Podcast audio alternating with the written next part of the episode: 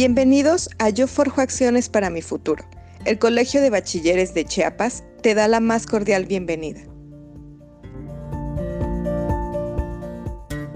Mi nombre es Teresa de López Cutiño, estoy en el COBAS Plantel 33 y les voy a platicar un poquito de cómo cambió mi vida drásticamente a causa del coronavirus.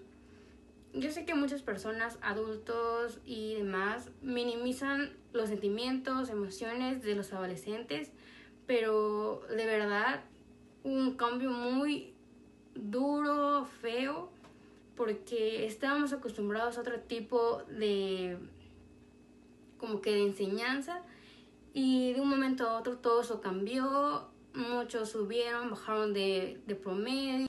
En lo personal siento que aprendí con algunos maestros. Afortunadamente me tocó una excelente maestra de orientación que nos hizo muchos, muchos tipos de estrategias para que nos desahogáramos con ella en la manera de que nos preguntaba, nos hacía como tareas. Y una que me gustó mucho fue una tarea que tuvimos de una silueta donde teníamos que escribir nuestras emociones.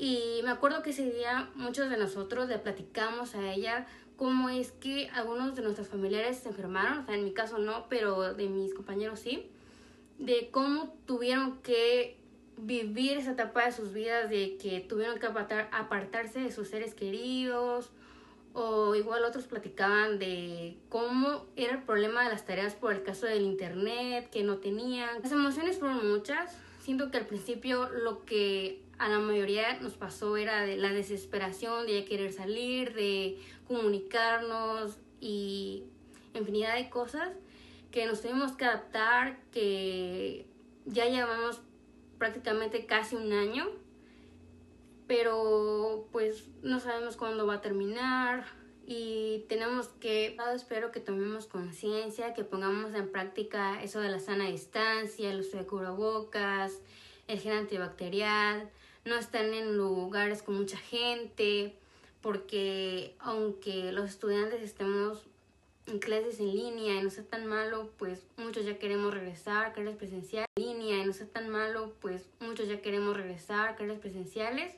Siento que así aprendemos mejor y los maestros igual como que enseñan mejor. Y pues ya eso sería todo. Gracias. Gracias por escucharnos. Les esperamos mañana a la misma hora por el mismo canal.